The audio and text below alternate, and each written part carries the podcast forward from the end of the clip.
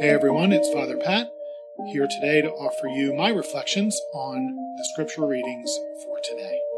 Our readings for today are from the Feast of the Chair of St. Peter. A reading from the first letter of St. Peter.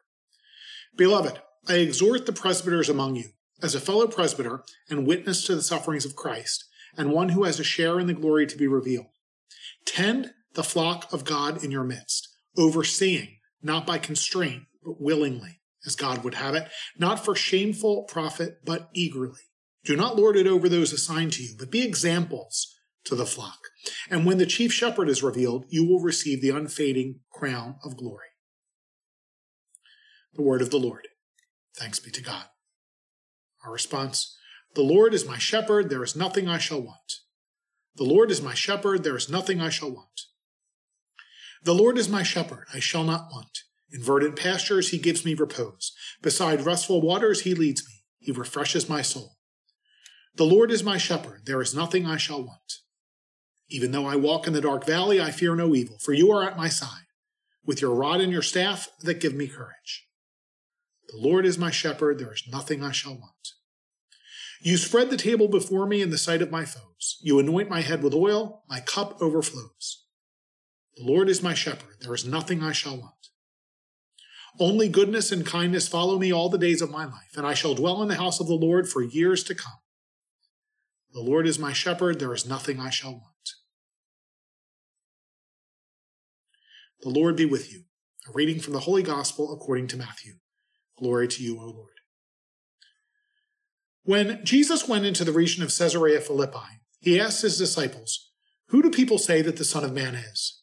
They replied, Some say John the Baptist others Elijah, still others Jeremiah or one of the prophets.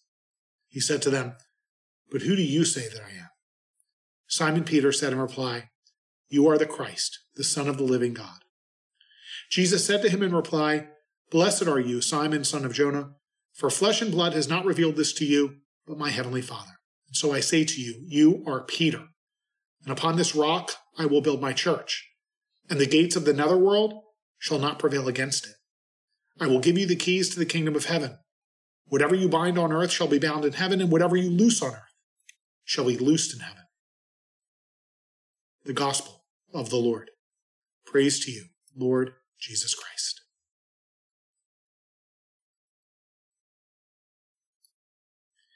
On Sunday, February the 11th, Pope Francis shared a warm embrace captured on film with newly elected Argentine President Javier Milei following the canonization mass for Argentina's first female saint, Maria Antonia of St. Joseph de Paz y Figueroa.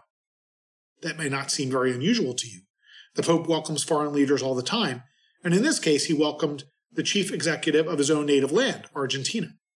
But in reality, the cordial greeting drew lots of attention because during his election campaign, Milei referred to the Pope as an imbecile, a communist, a filthy leftist, and a son of a bitch, his words, not mine, among other nasty slurs.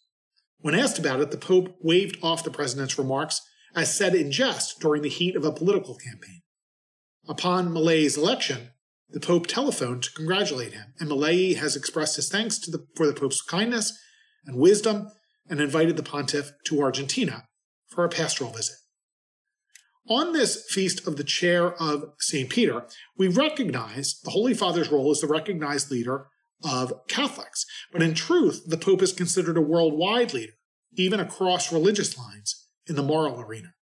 The Holy See continues to act as a mediator in various world conflicts, and like it or not, when the Pope says something about nearly any topic, no matter how secular, it makes the papers. All eyes are on him, and so the Pope must always be conscious that the world is watching.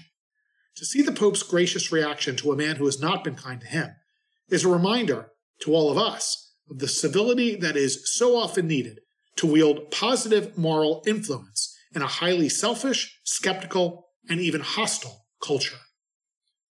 Few of us find ourselves in the news, although in my case, I'm the unfortunate exception. But don't be fooled.